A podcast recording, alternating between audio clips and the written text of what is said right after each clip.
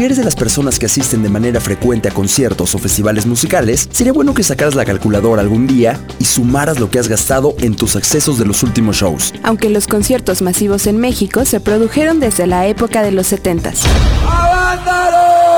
Para la generación millennial, acudir a un concierto o a un festival de música para disfrutar de sus bandas favoritas ya es algo mucho más accesible. Era tu regalo de 15 años ver a Justin Bieber. Es muy difícil, pero digo, de algo puede servir que le dirás a la gente del área de Monterrey, a la gente de la disquera Universal, que es la casa discográfica de Justin Bieber. Yo quiero más boleto.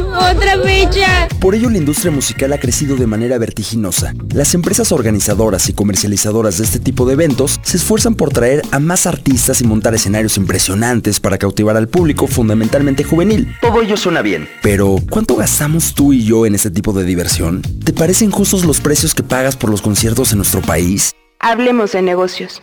En un estudio publicado por la Comisión Nacional para la Protección y Defensa de los Usuarios de Servicios Financieros, se consigna que el mercado mexicano de música en vivo generó, en 2016, 22.8 mil millones de dólares, registrando una tasa de crecimiento anual compuesto del 5.1%. Entonces, ¿pagarías 10 mil pesos por ver a tu artista favorito? Cornucopia es el nuevo proyecto artístico de Bjork, su décima gira de conciertos y la primera producción teatral de la cantante y compositora islandesa. El debut de esta megaproducción será a través de una residencia de ocho noches no consecutivas en el Centro Cultural The Shed en Manhattan, venue recién inaugurado en abril del 2019. El proyecto, diseñado con base en el noveno álbum de estudio de Bjork, Utopía, del 2019, está dirigido por Lucrecia Martel, directora de cine argentina, y ha sido descrito como el concierto más elaborado de la cantante hasta el momento.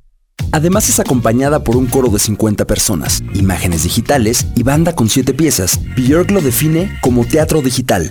Sí, sí, todo suena muy bien, pero la mayoría no puede pagarlo. ¿Qué tal que abren más fechas? Pues de acuerdo con Ulises Hadgis, cantautor, experto en la industria musical, se hace lo que es más rentable. Lo que sí es cierto es que desde el punto de vista de negocio, de business duro, funciona, hace sold out. Si tú me dices, no, es que Dios puso la entrada muy cara y nadie fue, entonces bueno, ahí hay un problema. Pero lo que parece decir el mercado es que el público de York puede pagar esas entradas, a diferencia del público de Patio Rococó, de Caligarios, de Manu Chao. Pero por otro lado es más público. es como Carlos Rivera o Emanuel y, y Mijares hacen 20 auditores nacionales seguidos. Tienen una entrada barata, pero es que el modelo da porque puede hacer 20. York no podría hacer 20. York, aunque pusiera la entrada a una cuarta parte del precio, no podría hacer cuatro auditores nacionales. No hay suficiente público. Con cargos ya incluidos, los accesos van de 1.766 a 10.730 pesos según Ticketmaster. Björk no es la primera artista con boletos elevados. Madonna, Paul McCartney, Luciano Pavarotti y el homenaje a Juan Gabriel tenían precios que rebasaban los 10.000 pesos. Ya ni el Corona. Al final todo tiene que ver con dinero, hacer bien los negocios y los patrocinios.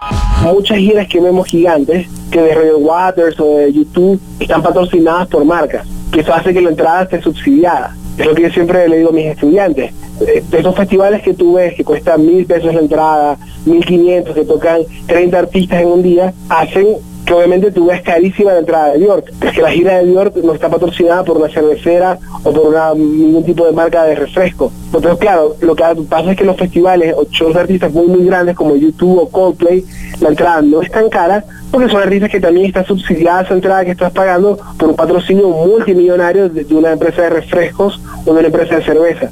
Es otra cosa que tienes que poner sobre la mesa. Ya veremos. ¿Tú qué opinas? Arroba Ibero909FM, arroba Ceja Morán, arroba Roxaguilar23. Investigación, Chuy González y Leo Moreno.